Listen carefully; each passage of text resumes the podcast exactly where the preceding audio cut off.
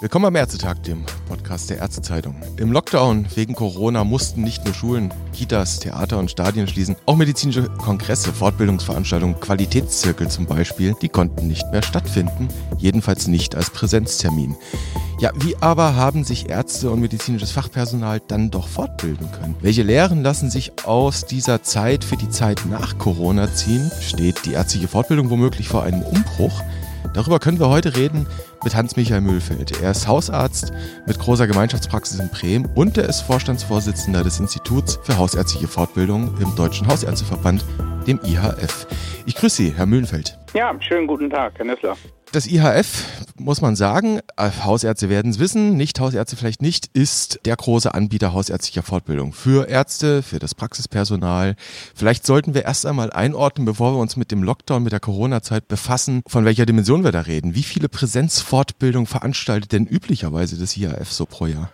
Ah, das geht für den ärztlichen Bereich ungefähr an 100 Veranstaltungen in Präsenz. Das sind Hausärztetage, das ist die Praktika. Das sind aber auch viele Kompakttage, die wir anbieten und letztlich ja auch unsere Fortbildungswochen. Mhm, also doch dreistellig. Dann kam also Corona. Im März dann der Lockdown. Wie hat der Sie denn erwischt?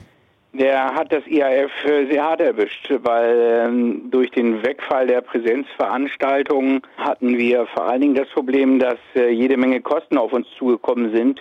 Die Hotels haben durchgängig auf Stornierungskosten verständlicherweise bestanden und wir hatten leider natürlich keine Einnahmen mehr, die das kompensieren konnten. Von daher war das schon für das ERF eine starke finanzielle Herausforderung. Das heißt, Einnahmen brechen weg auf der einen Seite, die Kosten bleiben aber zu einem erheblichen Teil bestehen und auf der anderen Seite können Veranstaltungen nicht stattfinden. Was war denn dann die Alternative? Ja, die Alternative für uns bestand natürlich darin, dass wir dann versucht haben und äh, ich würde mal sagen erfolgreich versucht haben, sogenannte Webinare aufzubauen und das ist uns auch, glaube ich, ganz gut gelungen. Wir haben im April, Mai und Juni über 1000 Teilnehmer in unseren Online-Fortbildungen dann begrüßen können. Mhm. Können Sie sagen, wie viele Webinare, so Pi mal Daumen, Sie da veranstaltet haben in der Zeit? Es müssen um die 40, 50 Webinare gewesen sein, die wir ja mehr oder weniger sozusagen aus dem Nichts rausgebracht haben. Und ganz exponiert darf man vielleicht auch erwähnen, die Webinarreihe mit Michael Kochen, Jürgen Herbers zum Thema Corona. Ne? Ja, da habe ich mich sehr gefreut, dass äh, Michael Kochen dazu bereit war, uns äh, an der Stelle zu unterstützen und sein Wissen einzubringen. Und ich glaube, ihm hat es selber auch Spaß gemacht und die Teilnehmer waren durchgängig begeistert. Das muss man schon sagen. Das ist sicherlich ein Highlight gewesen. Sie verwenden da beim IHF den Hashtag Wir kommen zu Ihnen. Also Webinare, sagen Sie, das war jetzt das Mittel der Wahl in dieser Zeit. Digitale Fortbildung von zu Hause aus der Praxis. Waren Sie denn als IHF technisch überhaupt darauf vorbereitet oder haben Sie das quasi in der Nacht- und Nebelaktion aus dem Stegreif aufgebaut? Naja, an Online-Fortbildung an sich arbeiten wir schon Jahre. Mhm. Nur man muss sagen, zum einen ist die Akzeptanz bei den Teilnehmern in den Vor-Corona-Zeiten nicht so hoch gewesen, wie sie jetzt gewesen ist. Aber wir hatten schon Erfahrung und konnten dadurch auch relativ schnell dann an den Start gehen und das aufkommende Interesse dann auch äh, befriedigen. Das heißt, Sie hatten Erfahrung, konnten also auf etwas zurückgreifen. Dann gehe ich davon aus, so Schwierigkeiten, Kinderkrankheiten wird es da nicht en gros gegeben haben die üblichen, würde ich mal sagen, was ja wahrscheinlich jeder erlebt hat. Da ist dann mal ein Browser, der nicht funktioniert oder ein WLAN ist nicht stark genug, solche Sachen. Aber die grundsätzliche Technik, mit der waren wir schon gut vertraut und ich glaube, deswegen sind wir auch so schnell dann an den Start gegangen und auch letztlich so erfolgreich an den Start gegangen. Die Akzeptanz, haben Sie gesagt, in der Vor-Corona-Zeit für solche digitalen Formate war jetzt nicht so riesig ausgeprägt. Ja, Wie, äh, das jetzt, kann man sagen. Das kann man sagen. Hat sich das geändert in dieser Corona-Zeit? Ja, absolut. Also der Bedarf ist eben deutlich gestiegen, äh, die Akzeptanz und letztlich, glaube ich, haben sowohl die Teilnehmer als auch wir als Fortbildungsanbieter so ein bisschen dazugelernt. Die Erfahrung, die wir gemacht haben, ist eben, dass ein Teil von Informationen, von Wissenstransfer tatsächlich sehr gut über dieses Medium abgearbeitet werden kann. Ich sage mal zum Beispiel Aktualität. Also wenn man Professor Kochens äh, Sprechstunde gehört hat, da sind ja Sachen drin, die sind drei Tage vorher im Lancet oder BMJ veröffentlicht worden. Die hat er denn dort eingespielt. Das ist natürlich wirklich hochaktuell und ist einer der Vorteile dieses Mediums. Mhm. Gab es denn auch kritisches Feedback zu diesen Formaten? Generell Eigentlich? Nicht, nein, also da kann ich mich nicht wirklich dran erinnern. Nee. Nein, das gab es nicht. Das ist eben sehr positiv aufgenommen worden. Nö, wird mir jetzt nichts einfallen, was da an negativer Kritik gekommen ist. Interessant, Herr Mühlenfeld. Dann schauen wir mal auf das Flaggschiff des IHFs, wenn ich das so sagen darf. Das ist die Praktika, der große Fortbildungskongress, traditionell im Herbst, Ende Oktober im hessischen Bad Orb. Die wollen Sie heuer ja veranstalten. Haben Sie mitgeteilt vor ein paar Tagen. Wie kann das denn funktionieren in einem mutmaßlichen Corona-Herbst? Wir wissen alle nicht, ob er kommt. Wie wollen Sie da vorgehen? Ja, das, was sozusagen ja langläufig äh, bekannt ist, wenn man Abstand hält und gute Belüftung hat, scheint ja das Übertragungsrisiko deutlich geringer zu sein. Wenn das nicht der Fall ist, dann eben Mund- und Nasenmasken. Wir werden die Seminargröße, die allerdings ja traditionell auf der Praktika sowieso eher Kleingruppen ist, begrenzen. Wir werden die Pausen äh, so legen, dass das Ganze entzerrt wird. Wir werden auch auf Gesellschaftsveranstaltungen verzichten müssen. Wir werden die Räume weiter ausdehnen, also um mehr Platz zu schaffen. Und äh, mit diesen Maßnahmen hoffen wir dann, dass wir die Veranstaltung gut über die Bühne bringen können. Wir sind dort mit der Kurdirektion und dem Ordnungsamt in Bad Orb in Kontakt, um unsere Maßnahmen, unseren Hygieneplan ähm, dort dann gut umsetzen zu können. Zudem haben wir hm, ein neues Tool, eine App entwickeln lassen oder wir nutzen eine App, äh, wo die Teilnehmer sich drüber akkreditieren können, um auch dort möglichst Kontakte zu vermeiden. Das heißt, den großen Ansturm im Foyer des Hotels, den man traditionellerweise kennt, am ersten und am zweiten Tag, den wird es in dieser Form dieses Jahr wahrscheinlich nicht geben. Genau, den wird es mit Sicherheit nicht geben, das kann man sagen. Wir hatten ja letztes Jahr schon diese Online-Check-In-Terminals. Das hat sich nicht so wirklich bewährt, aber hat ja auch schon dazu geführt, dass dieser, dieser Stau, diese langen Schlangen da in der Anmeldung deutlich weniger waren. Und mit der App wird man das Ganze noch mehr entzerren können. Und das traditionelle berufspolitische Oktoberfest mit Brezeln und Bier, das wird es wahrscheinlich dann nicht geben, wenn ich das. Das wird es mit größter Wahrscheinlichkeit dieses Jahr nicht geben. Mhm. Ja, das muss man wohl sagen. Da ist natürlich tatsächlich die Enge da und Deswegen werden wir darauf äh, verzichten, denke ich. Ja. Ein großer Benefit, Herr Mühlenfeld, der Praktika ist ja wenn ich das so sagen darf, neben dem Wellnessangebot und dem Wald, den man vor der Haustür hat, ja auch das gesellige Beieinandersitzen. Das ist ja wirklich so das, was, viele immer berichten, was ihnen auch Freude macht, dass man abendlich sich an der Hotelbar trifft und miteinander plaudert. Das kann dann teilweise auch schon mal bis in die frühen Morgenstunden gehen. Oder es gibt vom Listserver dieses privat organisierte Treffen im Ollis in dieser Bar. Wird es das heuer geben können oder setzen Sie da eher auf die Vernunft der Teilnehmer, die sagen, haltet doch einfach mal Abstand? Ja, ich glaube, darauf werden wir in diesem Jahr verzichten müssen, weil das sind natürlich tatsächlich Nähe, ich sagte ja gerade Abstand und frische Luft. Also wenn wir vielleicht gutes Wetter haben, dann wird man sich im Ollis vielleicht vor der Tür draußen hinsetzen können dann wird es das geben, aber innen drinnen, das halte ich nicht für angemessen in diesem Jahr. Aber wie häufig das ja ist, wenn man dann mal ein Jahr etwas nicht hat, freut man sich vielleicht im nächsten Jahr umso mehr auf dieses Event. Also quasi durchhalten, auf dass es dann im nächsten Jahr wieder gut werden kann.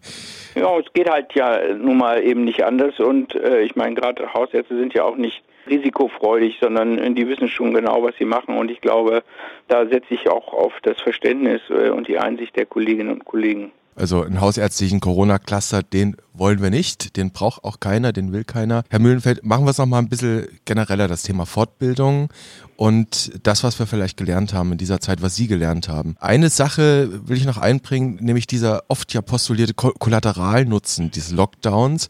Da gibt es einige, die da zitiert werden, unter anderem das Thema Klimaschutz. Ähm, wir haben uns weniger bewegt, wir sind kaum mehr geflogen, war ja alles nicht möglich und auf einmal sieht man CO2-Emissionen gehen also in den Keller. Und das Thema Klimaschutz ist ja längst auch ein wirklich ärztliches Thema. Der Ärztetag hätte sich dieses Jahr damit befassen wollen, als großes Thema, ist jetzt ausgefallen, wird er nachholen holen, vermutlich. Und ähm, jetzt haben wir diese Erfahrung aus den Webinaren, was Sie gesagt haben, dass es da auch kaum Kritik gibt, dass die Leute auf einmal gemerkt haben, ach, es geht ja doch irgendwie. Jetzt bieten Sie natürlich auch diese Fortbildungswochen an. Das ist auch sehr, sehr traditionell. Ganze Woche Fortbildung, 30 CME-Punkte, unter anderem eben auch auf den Kanaren. Das machen Sie jährlich.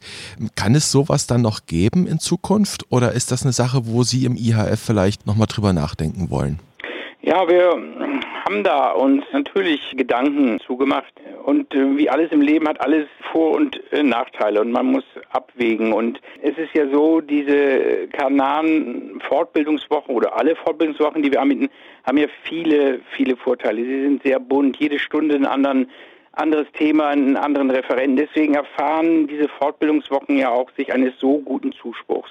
Und tatsächlich ist eben auch die Kananis ein Erfolgsmodell. Dieses Jahr hatten wir drei Stränge, die parallel laufen. Nächstes Jahr werden vier Stränge parallel laufen. Das heißt, die Teilnehmer, die Kolleginnen und Kollegen wollen das. Und äh, da würde ich dann tatsächlich auch nicht für mich den Anspruch erheben, dass ich den Kollegen vorschreibe, wie und wo sie ihre Fortbildung machen, sondern als Fortbildungsanbieter muss ich halt auch gucken, was meine Teilnehmerinnen und Teilnehmer wollen. Und äh, diese Fortbildung wollen sie halt. Die Akzeptanz ist, wie gesagt, sehr hoch. Zudem ist ja auch, und da das gehört eben auch mit zur Entscheidungsbildung, sind diese Vorbildungsprogramme rein teilnehmerfinanziert. Da ist nicht ein Euro Sponsoring dabei.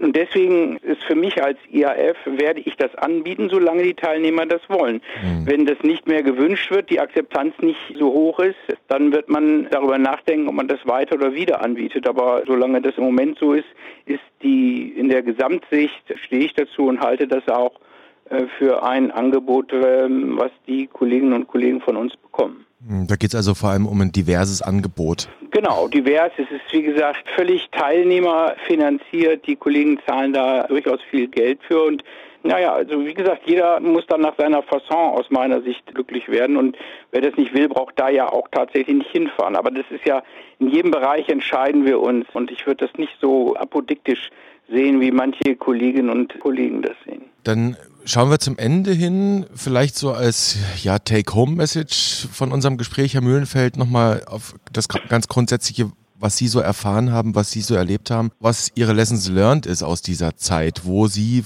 quasi von heute auf morgen wirklich ganz radikal Ihr Fortbildungsangebot mit Ihren Kollegen zusammen umbauen mussten. Was nehmen Sie denn aus dieser Zeit an, an Erfahrungen für die ärztliche Fortbildung ganz grundsätzlich mit? Was könnte denn aus Ihrer Sicht in Zukunft nach Corona, worauf wir ja alle hoffen, einfach nachhaltig bleiben? Also was mir das nochmal gezeigt hat, ist, dass man ärztliche Fortbildung wird häufig aus meiner Sicht zu eindimensional gesehen. Letztlich geht es ja um Kompetenzerhalt, Kompetenzerhalt von Hausärztinnen und Hausärzten. Und da ist das, was wir klassischerweise als Fortbildung äh, verstehen, zu, sowohl nur nur ein äh, ganz kleiner Teil, denn das, was wir äh, generell als Fortbildung begreifen, ist ja nur der Bereich Wissenstransfer. Und Wissenstransfer, das kann man durchaus eben, und das wurde nochmal bestärkt durch diese Phase, da kann man sicherlich online einiges den Kolleginnen und Kollegen mitgeben. Aktualität sowieso, alles andere ist ja da viel träger in der, in der Umsetzung. Und wir haben halt gelernt und werden das auch in der Zukunft äh, im IAF anbieten. Wir haben ja, wie gesagt, verschiedenste Fortbildungsformate. Aber diese Webinare, das werden wir im Portfolio behalten, auch wenn wir in einer Nach-Corona-Zeit sein werden. Also von daher, äh, das ist das, was, was ich positiv da mitnehme, weil sonst hätten wir uns wahrscheinlich nicht so schnell weiterentwickelt. Webinare werden bleiben, sagt Hans-Michael Mühlenfeld. Das ist eine dieser Lehren aus der Corona-Zeit für die ärztliche Fortbildung. Ich bedanke mich für das Gespräch, Herr Mühlenfeld. Ich wünsche Ihnen viel Erfolg, ganz besonders natürlich für die Praktika und dass da auch alles glatt läuft. Vielen Dank. Ja, vielen Dank, Herr Nessner, und bleiben Sie gesund. Sie auch, danke.